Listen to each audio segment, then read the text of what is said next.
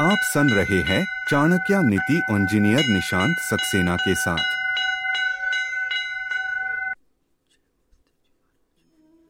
नमस्ते, मेरा नाम है निशांत सक्सेना। आइए सुनते हैं चाणक्य नीति।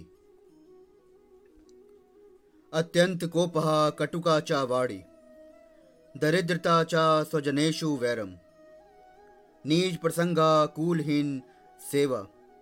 चिन्हानी देहे नरक स्थिति नाम। अर्थात, नरक में रहने वाले इस देह धारण करके संसार में आते हैं।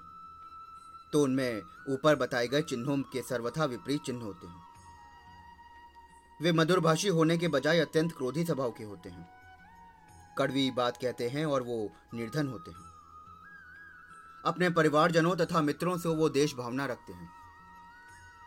उनकी संगति में नीच लोग रहते हैं और वो नीच कुल वालों की सेवा करते हैं।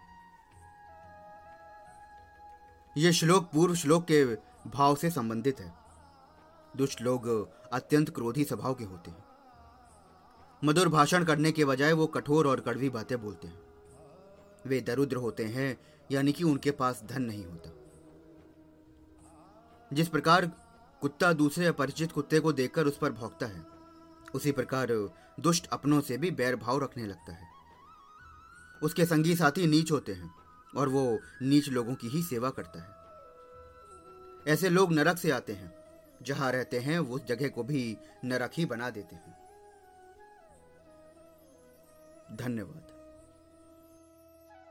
आचार्य की संपूर्ण नीतियाँ सुनने के लिए चैनल को फॉलो करना ना भूले।